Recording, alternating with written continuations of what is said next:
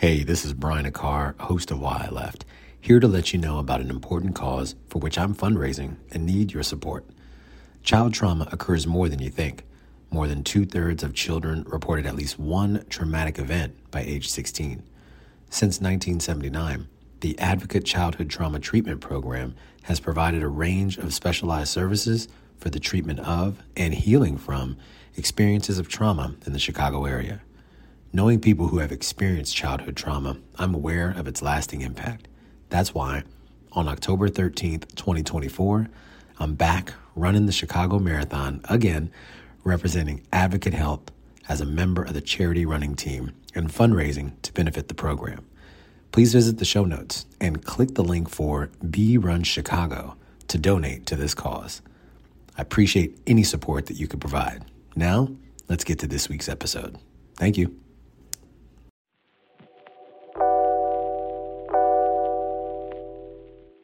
Welcome to Why I Left, a podcast that explores the great resignation. I'm your host, Brian Aquart. Join me as I chronicle real stories from real people about the reasons they decided to leave their jobs during the pandemic and what has happened since.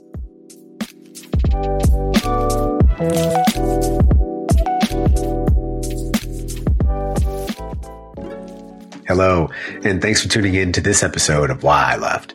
In today's episode, I chat with Judy Jackson. Judy retired from the corporate world as the global head of culture and engagement from WPP to help other organizations build inclusive cultures where people can thrive. She's now the president of JLC Ventures, where she develops authentic leaders.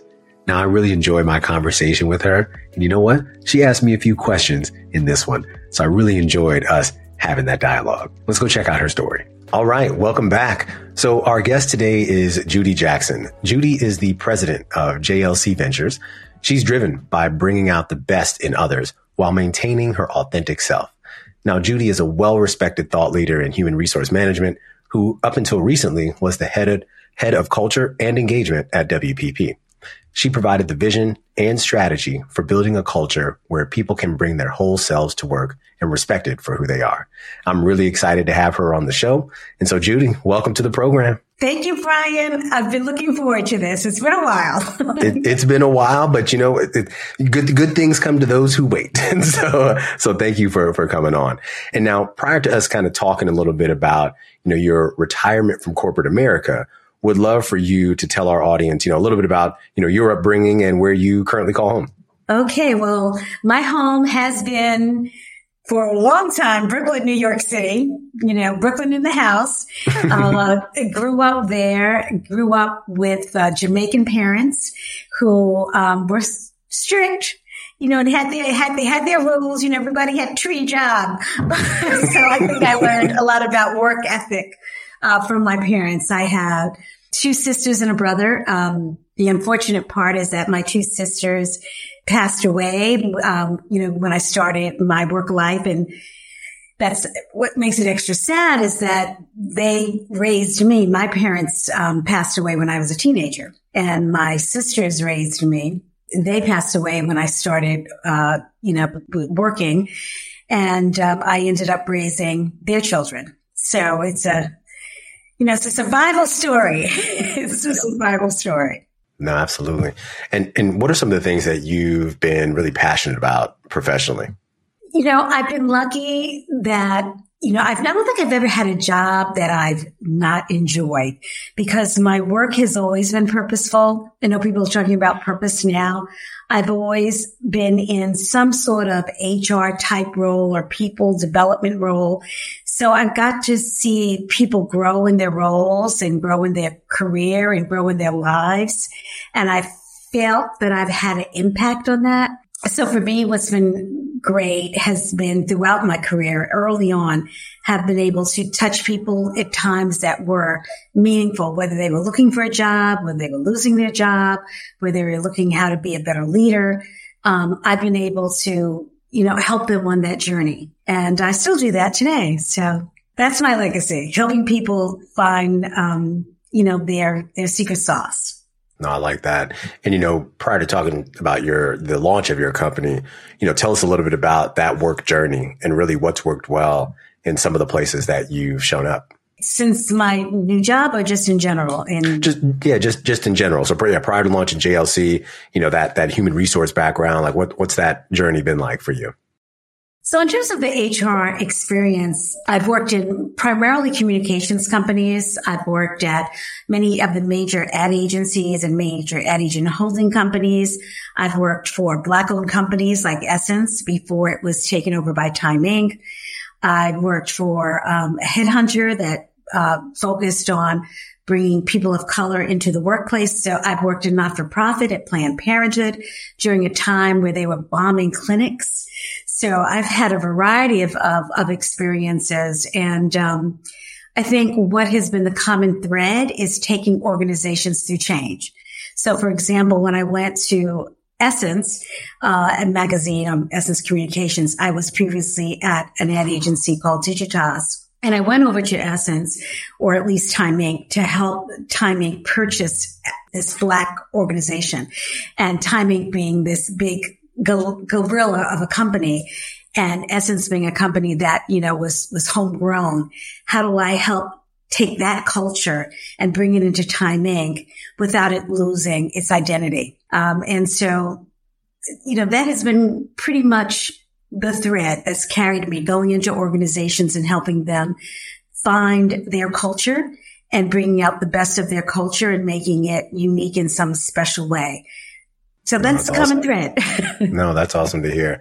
And you know, look, so I got my origins for this show really throughout the pandemic. And so I like to always often take guests back to that time in 2020 where we're really introduced to COVID. So talk a little bit about how the pandemic affected you. Well, let's first talk about how it affected you. oh, okay. Okay. I mean, no, because Brian, you've been talking to many people over the last three years, pretty much, I guess, yeah, know yeah. about how they've survived or thrived during the pandemic or what's changed them. And I'm sure you have lots of stories about how people have found their true selves, you know, because I think that's probably part of my, um, my story as well, of people taking a pause to reflect so seeing all those individuals that you've talked to, how have you changed as a result of the pandemic? Yeah, you know, that, that's a great question.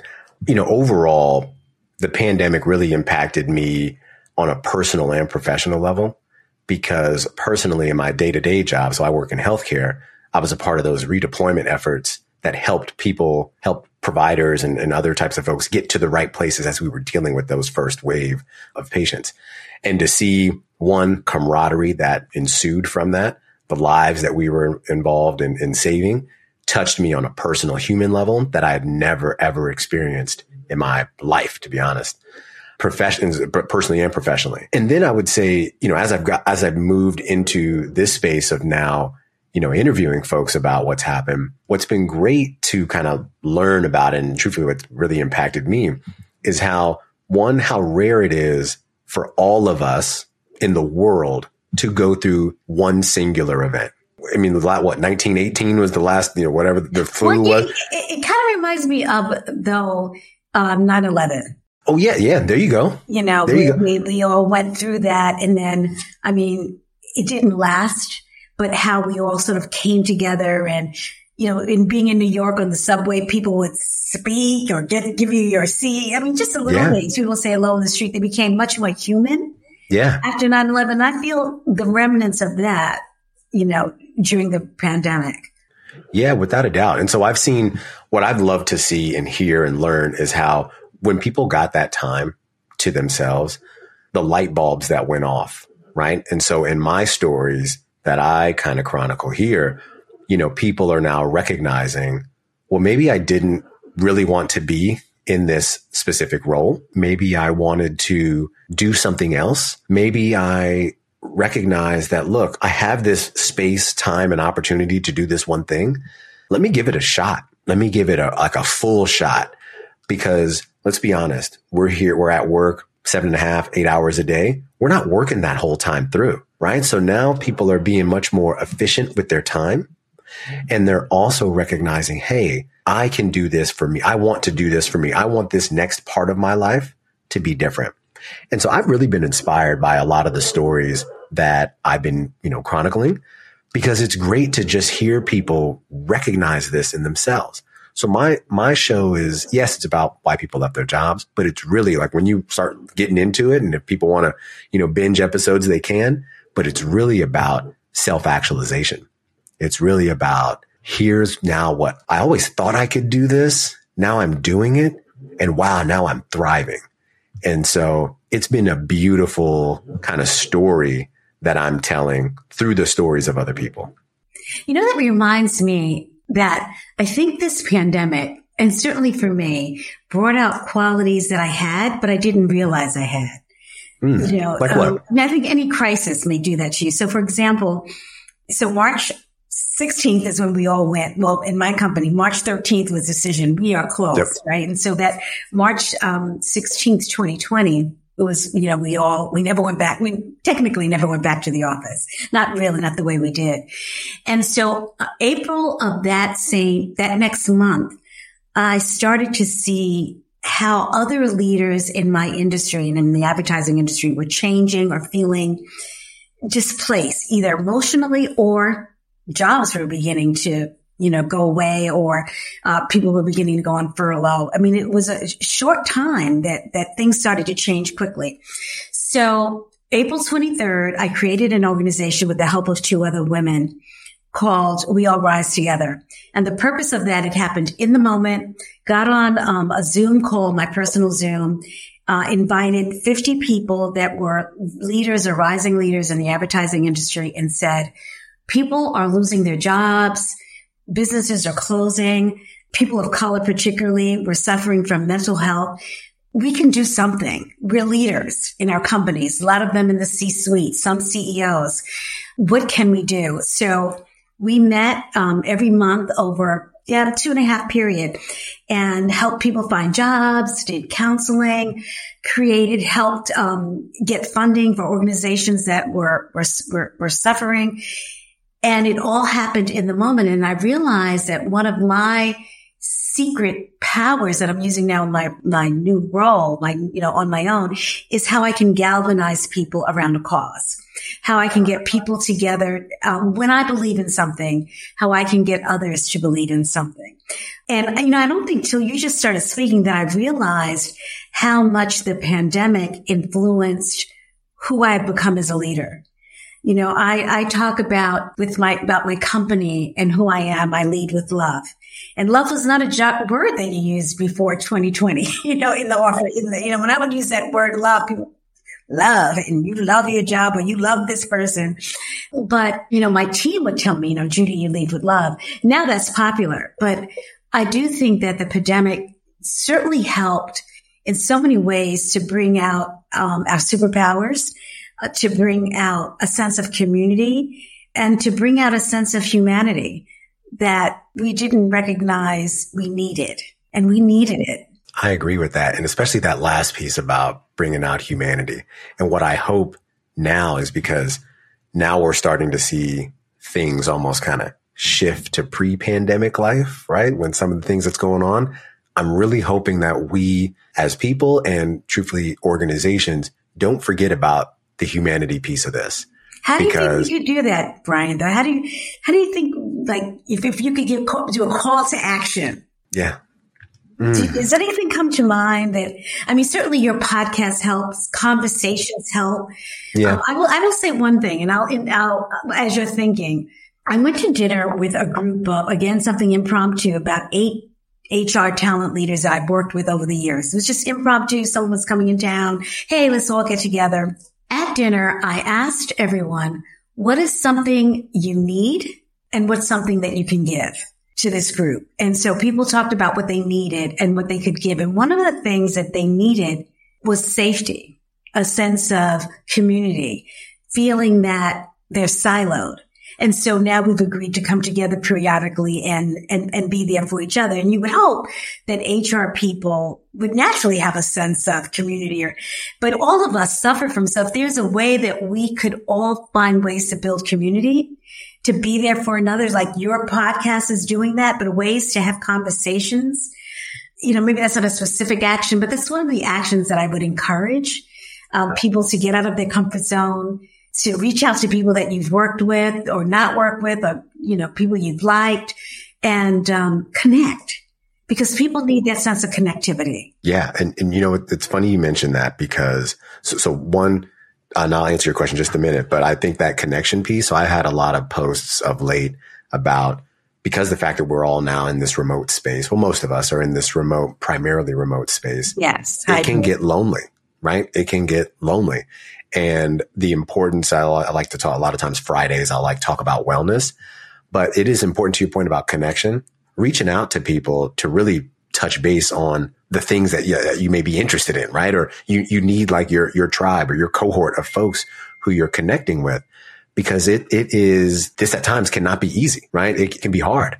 And so I love that, that you are at least providing a space for your group, your cohort, right? To at least have that because more people do need that. So I would say that is one type of call to action. The other, now to get to your question about, you know, what can orgs do? You know, I think for those places that gen, that have genuine remote work policies, just to kind of start high level, we got to keep those. I think there's no reason, and there has been kind of proof in the pudding. If you're able to do that, then it shouldn't be rolled back. And if it's being or when it's being rolled back, I think folks are, are wise enough to know that oftentimes it may be about real estate costs, right? Like we have all this space tied up until 2030. We need folks to come here and maybe just be honest with people. But the notion that, and what I've been reading and seeing is that, you know, that we want to get the culture back and we want to bring culture. And that's why we're bringing back, bringing folks back together. People see right through that. And so I think maybe starting there is one place. You got to, tr- it, it, comes from a place to tr- place of trust of saying, Hey, we're going to do this and we're going to, we're going to stick to it and kind of keep it moving together. Yeah. Are you a fan? Are you uh, supporting people be uh, you know, completely remote? We'll be right back. This show is sponsored by BetterHelp. Are you struggling with mental health issues but find it difficult to make time for in person therapy? BetterHelp has got you covered. BetterHelp is an online therapy platform that connects you with licensed therapists from the comfort of your own home. With BetterHelp, you can access professional counseling whenever and wherever you need it on your schedule. And the best part, it's affordable, confidential, and easy to use. As the host of Why I Left, I know that life can be tough sometimes, and that's why it's important to take care of your mental health. BetterHelp offers a wide range of services, including individual counseling couples therapy, and even online group sessions. So, whether you're dealing with depression, anxiety, or any other mental health issue, BetterHelp can provide the support you need to feel better. Sign up for BetterHelp today and start living a happier, healthier life.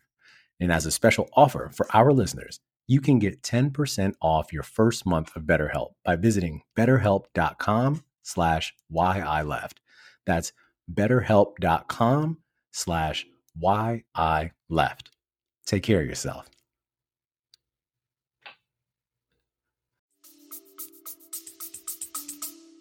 I think in industries that can support it, I'm all for it personally, I think I think the future is hybrid, right? Yeah. Um, because at times there are needs for folks, even in my role, to be together, and I get that. But I remember I used to come. You know, you you you almost think about these things twice. And you're like, oh, you're coming in every day, but I'm coming in every day, and I'm sitting on Zoom calls all day. Yeah. Why am I really here? You yeah. know. And I will say this, you know, even during the, because what we had during the pandemic and in my space was because we wanted to make sure that if someone got sick, that the whole team wouldn't be taken out, we started rotating in kind of two weeks on, two weeks off uh, to being in the hospital. Cause I was in a, in a hospital setting, although not direct patient care, but that's the type of role I would, would play. And so what I ended up doing was because everything was going crazy in New York, I ended up taking my family to Michigan because my parents were in Florida at the time, right? So I took my family to Michigan. We were hanging out there for a long time and I was doing work there and I was driving back and forth. But what was wonderful is sometimes I would talk to my leaders and they were like, Oh, I didn't even know you were away. And I was like, well, that's, that's the point, right? you know, like yes, right. I'm, I'm getting everything I need to get done. I'm available. Don't get me wrong. Like I didn't have much work life balance at that time, but I'm available.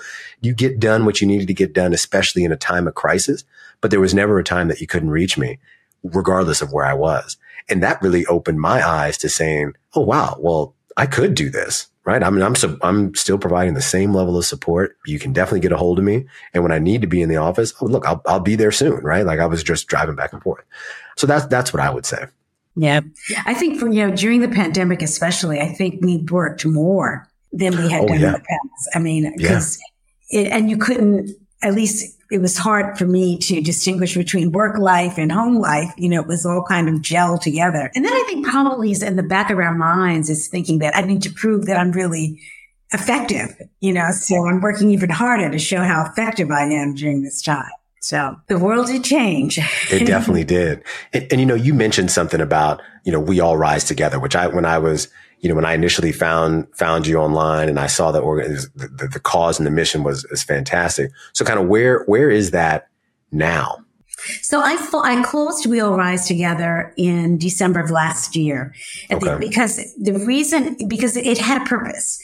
Its purpose was to bring people together during the pandemic to help them survive or thrive in whatever way worked for them, whether it was mental health, uh, having a job, or their business was failing. And we made such great progress. And then people started coming out of um, being completely remote and more, you know, more in touch. So I felt that the need for that sense of formalized community had been served. So we had a big event in, you know, uh, around the holidays and, um, you know, thanked all the people that worked on it, um, acknowledged the people that helped bring it together. Some of those people helped me with my website, you know, because I, mean, I said, you know, starting my own business. And that was the other thing I was starting. I was um, decided to leave WPP and start my own business. I know that I couldn't do both as well. And do it well. Some people have said, you know, we wanted to continue, Judy. And I said, well, here, here, take it on. Take They're it, like, take oh, it. no. no, that's okay. Right. I want to attend. I said, well, you know, then keep in touch with each other. So it served I mean, I think it's okay to recognize that some things serve a purpose for a period of time and then it's time to move on, which is actually a question that I might, I think I should I'd like to give you is your podcast focuses on the pandemic, you know, quitting your job during the pandemic. And, you know, soon it'll be, you know, beyond three years that, know, so at what point does your podcast evolve or move away from anything concerning the pandemic? Or will that always be a topic of discussion? Yeah, I think that is, it's a great question. And I often get asked about that too, because I think, you know, I did hop on a moment of obviously the pandemic, the great resignation and all of that. And, you know, my premise for, or as, as I look to evolve the show, you know, one of my premises is that we don't talk about resignations enough. And I think that as I, as I continue to, to grow the show, like right now, as, as we're recording this, you know, we're, we're in season three, but as it evolves, I want to talk about that decision point of when folks resign and what led up to that, what went into that, and how was it that you made, you came to that decision? Because more often than not, you know, when we make, uh, my, my thought is that around 28, 30, you make a decision to leave a role, it's going to be, you know, decently impactful, especially if you have, you know, a partner, maybe, you know, kids or something like that. Like those are big decisions. And I don't think we talk about that process enough. You know, rare is it that folks are making split second decisions to quit. There is a lot of planning that goes into it. There is a lot of reflection that goes into it. And I really want to explore that. And so as I continue to grow the show, it'll be along those lines. And so what I, what I would love to do is I'll then, I'll eventually, you know, open it up to that purpose of we all resign. I want to hear about your moment, a, a, a, position that you resigned from and why that was most meaningful to you because of either because of that role or, or maybe what happened next or why you decided to design that role. So well, it'll still people might be afraid to burn bridges. You know, I don't want to be too honest, Ryan, because you know, uh, you never know where you might end up three, five, ten years from now. No, without a doubt. I'm not worried about people build, burning bridges. Uh, only because even with this, like I've been, even with, you know, when I did the intro call with, with you and everyone I speak with, you know, it's not about bashing the companies that you've worked for, that you've left, that you've left from. It's really about you internally, right? And sometimes, you know, I want us to, like, I don't, you know, we don't, you know, talk about leaders' names or, and sometimes we don't even talk about orgs if folks don't want to talk about it. And that's fine because it's really about you and why this was a moment for you, right? And why you're leaving this role because of something that's going on. Now, granted, some of the things that may be going on. And I've had folks, you know, allude to it in other episodes could have been a leadership issue, right? But I don't dig too deeply into that. And I respect folks who don't want to get too deep into that because look, I'm in the space, right? So I get it, right? I definitely get it. But I think when we offer, when folks get a chance to tell the story of why they're making this pivot, what I've, some of the feedback that I get the most is, wow, I really saw myself in her, in him, or wow, that was me four or five years ago, or man, I wish I would have heard this. I wish I would have heard this in the past because here are some things that I could have done differently. And when I hear that type of stuff, I'm like, oh, wow, people, you know, back to our earlier point of sometimes people feel so alone. My, sh- what I hope my show offers is the realization that you are not alone. There are people all across the world who are going through very similar things. And maybe here are a couple nuggets that you can take from their discussion or their journey that may be applicable to you. And that's what I hope I'll get by just kind of expanding it more because yeah, there's, I could, you know, there's a lot of folks who resigned during the pandemic and maybe I'll still get some folks who have resigned during that time, but hopefully it'll, it'll kind of open up because I think there's some really good stories out there of even, even businesses that have started after someone decided to leave a role, you know, regardless of the time frame that I would love that maybe we don't have an origin story for that and I could provide that, you know, or provide that platform where they can tell their origin story. And I love doing that. And I like talking to people. So selfishly, I think I'll have fun. Wait, so, there's some more questions. And I know you're really interviewing me, but, but I want no, to ask all good. question is, you know, looking at the conversations you're having today, are the reasons people are leaving their jobs different than they may have been five years ago or mm. longer? Yeah, I think now it is a little different because, you know, granted, now don't get me wrong, people have always left roles because they weren't supported or they weren't engaged or they weren't uh, developed, if you will. And some of those themes still ring true. But what I often hear is I think more folks are digging into, you know, you hear about this lifestyle design uh, more frequently now. People are more in tune with, you know what, maybe chasing or trying to climb this proverbial corporate ladder is not something that I want to do. I was told this, I was sold this, and I was doing this. But that's maybe that's really not, that's not me. And now that I've had all this time, because the pandemic changed everybody, right? One way or the other, it changed everybody. And now that people have had this time, like, you know what? I, I don't really want to do that. And truthfully, like, why? Why do I want to do that? Instead, I could do this type of thing. And granted, people want to make sure, especially if they have a family, they can support themselves, they can support their families. But then can I live in a way that is true to me, whether, you know, whatever I'm going to be doing. And so I think some of the reasons, especially now, now that are different than maybe five years ago is now folks are saying, you know what, let me go ahead and try to do this thing. And you know what I think has been helpful for that is social media because people can make a ton of money or not, right? On doing stuff online. I think that's been a game changer for a lot of folks in the various areas that I kind of see them showing up in. Yeah. You know, another thing that I've found is that obviously, you know, people talk about, you know, living with purpose and doing things with purpose. I have a daughter who's 21 who has received her undergraduate degree, is going for a master's, received her undergraduate degree in three years.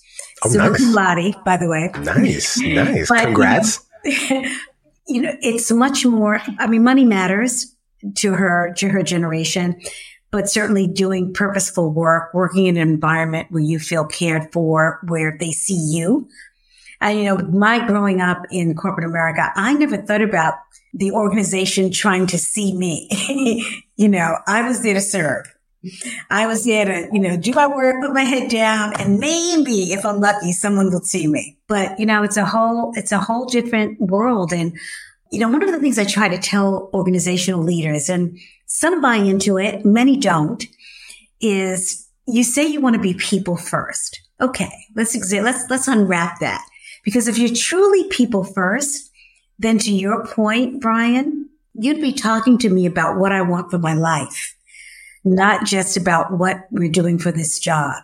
And so if I said to you, and I work for you, Brian, if I said to you, you know, Brian, one day I want to own my own business, or one day I'd love to have my own podcast, then if you were truly a people first manager or company, you would find ways to help me reach my truest potential, regardless of where it took me. And the loyalty will come in other ways, or maybe that person would stay solely because they know that you're there to support them. But I mean, I, people are going to leave jobs anyway. But if we could have the mindset that truly people first and what you'll get by working with me is someone that's going to help you reach your dream. I think that could be a game changer if that were really the case. Absolutely. And I want to pose something to you now. And it's so funny you mentioned this because at the time we're recording this, I just released an episode where I had a great conversation with this guy named Matt Doan. And towards the end, Adam Grant had come out with this thing around how side hustles being good for individuals and how they help not only the person, but the organization because they can do better work because they're more focused. Yes. And so what, what Matt did was he said, what if all organization, like as far, you know, to your point around being people first, they helped people or provided some type of funding or support for them to kick off some side project that may not have nothing, that may not have anything yeah. to do with work. Yeah. And I was like, that's radical, right? Because well, you know, I did that at one of my companies many oh, years did? ago. And one oh, tell me about that. Started um, when you met the person introduced us. Yes, we we had a program for your side hustle. And oh, wow. it was after hours at five o'clock. We had a consultant come in that you're interested in a side hustle. We want to help you get there. And you go, you went through a series of workshops on how to start your business and how to do that outside of work.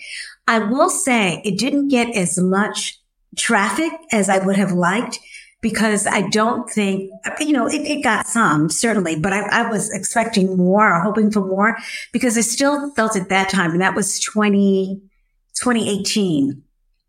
People still were not trusting that you could actually say that at work, that you could say, yes, I'm interested in doing something other than this.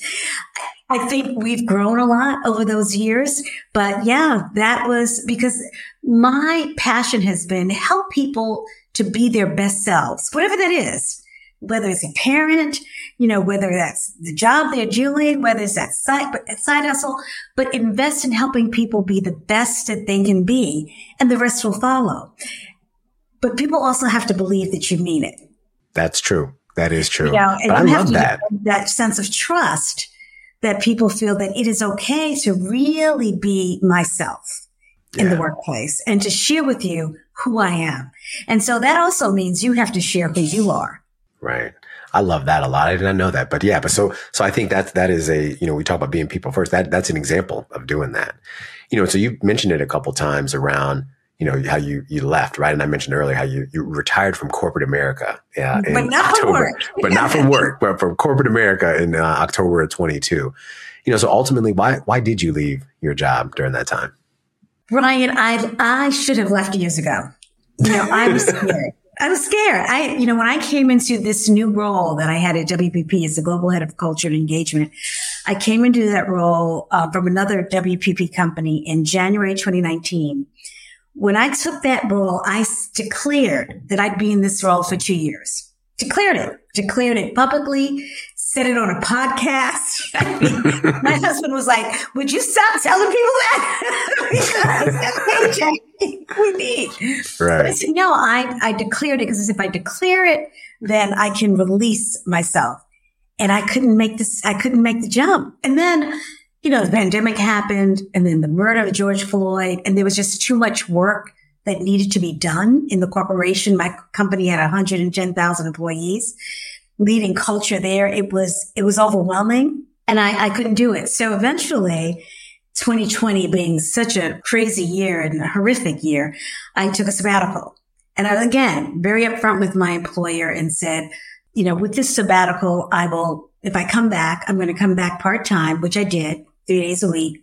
And I will use those other days to work on my business. But Brian, I started doing not for profit work. I had We All Rise together. Never could get that LLC. Never put it off, put it off, put it off until finally, um, one day I had a conversation with my CEO and it was like, when are you ready? You know, how can I help you get ready? And he was one of those CEOs that we were friends first so I knew that this is something that I had been talking about and broadcast about. So when are you ready? You know, and how can I help? And he helped and became a client. And I made that leap and the leap was so much easier than I had anticipated. You know, as much experience as I had behind me, as much confidence as I tend to show, I was scared and I was who, who's going to hire me? right. Who's going to talk to me? Who's going to return my call if I don't have this big company behind me, you know, as, as, as my identity? But now people, uh, without even trying, people would see my posts on LinkedIn. Oh, you're doing a sponsorship program. Someone I met 30 years ago at one of my companies I worked for at BBDO said, we're doing a sponsorship program. Can you help us? Another organization uh, that's uh, very, you know, I don't know if I should say the companies, but a big organization said, Oh, I see you doing this Elevate program, which was a program I created at WPP for Black women to help Black women find their voice. And it was specifically designed for them. And they asked us, Could you do it for any other underrepresented groups? Sure. So I've been doing this program for six months with this other company, but things have just fell in my lap through relationships and um, and those many of those relationships are relationships that were started decades ago. And you know, one of the great lessons for me there is a lesson that I pass on to my daughter is that your brand starts truly the moment you're born, but certainly as soon as you take your first job, your brand starts. And who you are speaks louder than your resume. People will buy who you are more so than they'll buy the skills that you can demonstrate, you know, on a piece of paper or digitally. So um, the trust that you build, the relationships you built, the history that you built, your reputation that you built are all the things that have built my company of JLC Ventures. And it's been so much easier than I thought it would be because I was already building my company years and years ago without realizing it. No, that, that's awesome. And I, and I appreciate you sharing how, and I saw your, your LinkedIn post and it mentioned how, you know, it took, took two years for you to make this decision. And I appreciate your transparency and how you're like, Hey, like I was scared. I had to get past this, this fear. And, you know, I notice a, a lot of that in, there's a consistent theme with that in the conversations that I'm having too. And that people sometimes are, you know, scared of what's on that other side. But truthfully, that other side could be beautiful could be really, really beautiful. And I think you're kind of like a, like a living testament to that, you know? You know, and so when you finally made this decision, you know, so clearly your, your CEO was on board. Uh, but how did people kind of respond to you kind of making this move? Well, well, since I've been talking about it any podcast, any nobody was surprised. you know, like about time. yeah, and that's what was great about it because then people started raising their hand. How can I help? How can I help? Okay. How can I help? Um, I was shop CEOs, um, my former assistant, so many people, uh, LinkedIn, you know, how can I help? Free advice. Another friend of mine who is an entrepreneur you can use my office. When do you want to, you can use my office. I mean, it was a, the gifts of time, the gifts of advice, the gifts some free dinners. like, uh, who's paying for dinner? Because you know, I don't know when my next check is coming. Right. But no, people have been incredibly kind, and so that's another surprise. Sadly, that is a surprise but, you know, being in, a, in an HR world, of people job, I'm always thinking about what am I supposed to do to help you? Like, what can I do to help you? Oh, you need a job? Oh, you didn't get your paycheck? You know, whatever it is. Like, so I was not used to someone coming to help me. If that was a new, being able to receive. I was always easy to give, but able to receive was like, oh, you obviously want something, right? You, no, like, you, you, do I need to pay you? Uh, please don't. You've already, you already have through other things that you've done. And that was hard for me to accept. It was hard to accept. So, um, people are much more generous and loving and giving than I gave them credit for. And you know, and this is based on my, you know, we've we've talked a couple times, but I truthfully think, and I'm getting a great vibe from you. I think it's a testament to you right? Oh. You give, my opinion, you give off a natural sense of like authenticity and caring that I think people often resonate with, or I can see people resonating with. I've talked to you what three three times max, that's the vibe that I'm getting. And so I, it's, it truthfully, it's no surprise to me that folks would respond to you in that way, given the feeling that I have talking with you now. Well, thank you, Brian. I hope I didn't insult anyone by saying I didn't expect such kindness. No, no, no. But, but, but you know, I think it's a great point that you mentioned. Look, I've, I've been, I was in the HR space uh, for a few years as well, you know, employment law space for a while. And we are often in that give, give, give mode, right? And that wanting to make sure that we, it's always like resolving something, like getting to the end of whatever, whether like to your point, how do I get you that paycheck or how do I make sure that you have this conversation for whatever, you know, end goal you're trying to, trying to meet. And so we don't, and I often joke sometimes and say that sometimes the HR role is a thankless job, right? Yeah. like, yeah. you know, we don't, because people come to us only when they need something, rarely when they, can we just get invited to the pizza party? You know, right. like, you, you, know, that's rare, right? But, um, but I think, you know, when you have that impact on, on folks, like it is hard to, to one, like truthfully receive that because just we're kind of wired in a way where, you know, it's just tough. It's just tough. Right. So I definitely and that's like that. gratitude is such an important value for me. I, I post about gratitude. I yep. try to acknowledge people that have done things for me, whether big or small throughout the years. You know, and I, I think people have often taken gratitude for granted. You know, my, my daughter has grown up knowing you say thank you when you get a, because I've, I've had nieces and nephews, I give them a gift. I'm like, no, no card, no text, no, you know, you just said, you just said thank you to yourself. Right. you know, but I think it's such a, a currency and it's an important value for us as people to, you know, really use. Even when we talked earlier about checking in, that's part of gratitude. You know, today someone reached out to me that I worked with at a company a while back and again with my head on how am i supposed to how do i serve i said okay so you know how can i help you I'm like no judy i'm just checking in to see how you're doing back in my mind is okay, we're gonna get to something. Right, it wasn't. Right. It wasn't anything other than, you know, um, just want to make sure you're okay, see how your business is going. Just want to say hi.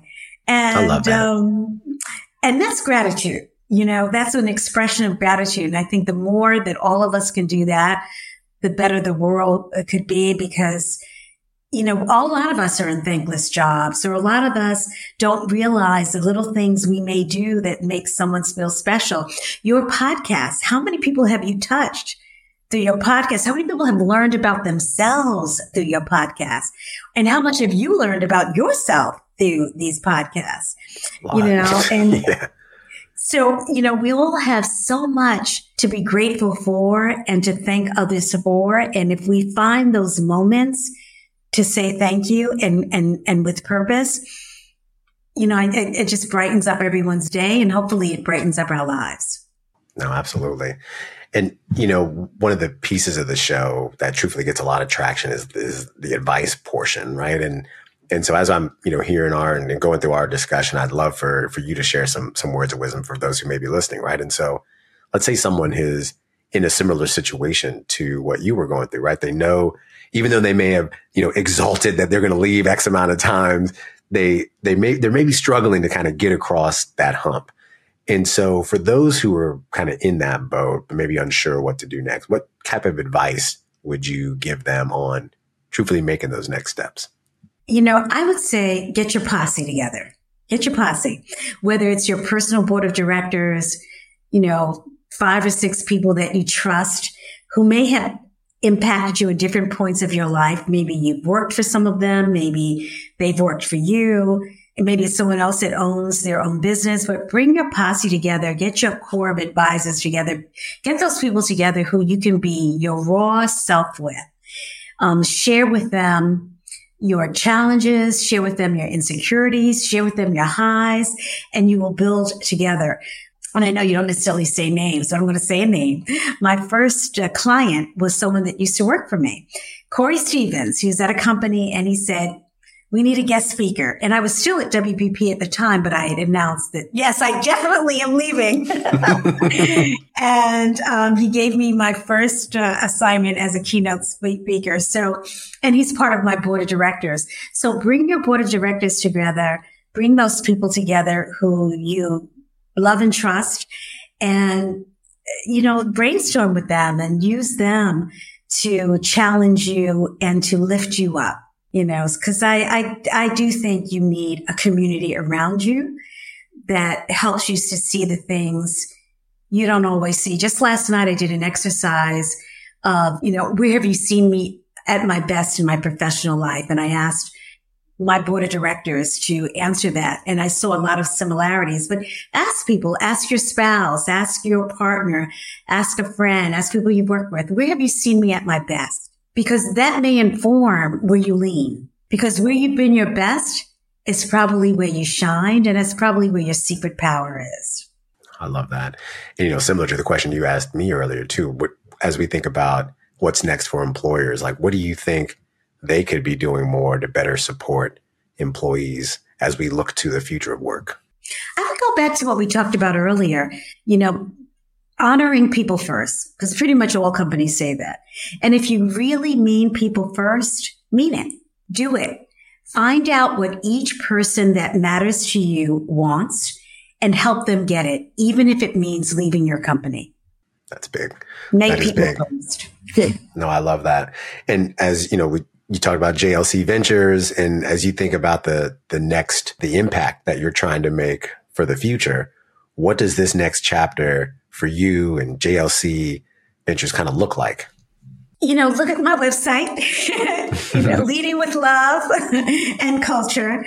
But it's about different ways in which I can make the workplace more human whether that's coaching a leader to be more effective, whether it's taking employee survey data and you know, mulling through that and doing focus groups and trying to see how we can make a better workplace. Um, whether it's doing programs like the one I have called Elevate, which takes a group of people from underrepresented groups and, and helps them find their voice. But finding ways to make the workplace more human and helping leaders lead that effort because people follow what they see. Absolutely. And you know, look, I think this was a great discussion. I'm glad you asked me some questions, right? I think I, I love, I love kind of going through those, those, flows.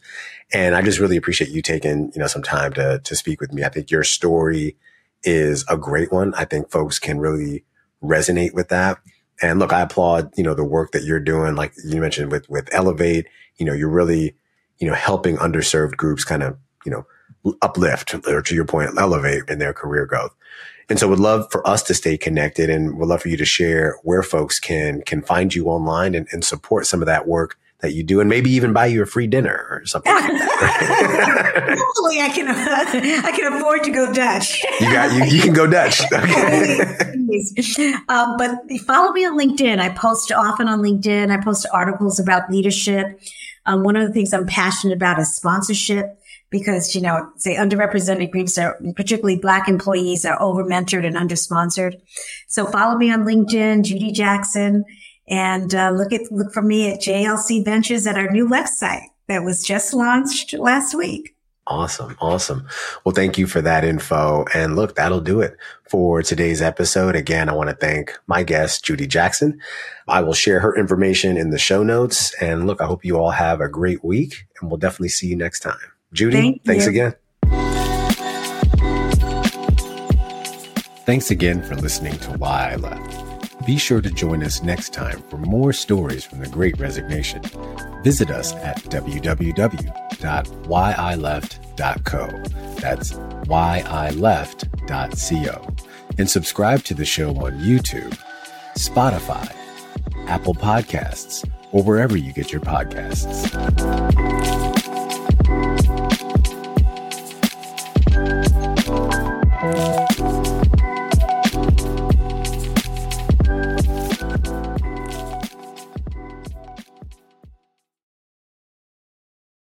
Hey there, podcasters. It's Brian Aquart, host of Why I Left. Are you ready to take your show to the next level? I've got a game changer for you. Meet Dave, the genius behind a podcastgeek.com and the man who keeps me and Why I Left looking and sounding so crisp. Whether you're a seasoned podcaster or just getting started, Dave's got your back. He's the go to producer for podcasters who demand nothing but the best. At a podcastgeek.com, you can easily order your next episode. And the best part, got a special offer, is you'll receive 10% off your first order using code BA10. That's right. 10% off to kickstart your podcasting journey by simply using the code BA10 at checkout. Now, don't wait. I know you've been thinking about starting a show, and maybe this is your sign to just get out there and do it. So, what I want you to do is visit a podcastgeek.com, sign up, and start creating amazing content. Dave and his team are simply amazing, and you won't regret it. At a podcastgeek.com, they're going to help you reach new heights with your podcast. And of course, tell them that Brian from Why I Left sent you. See you soon.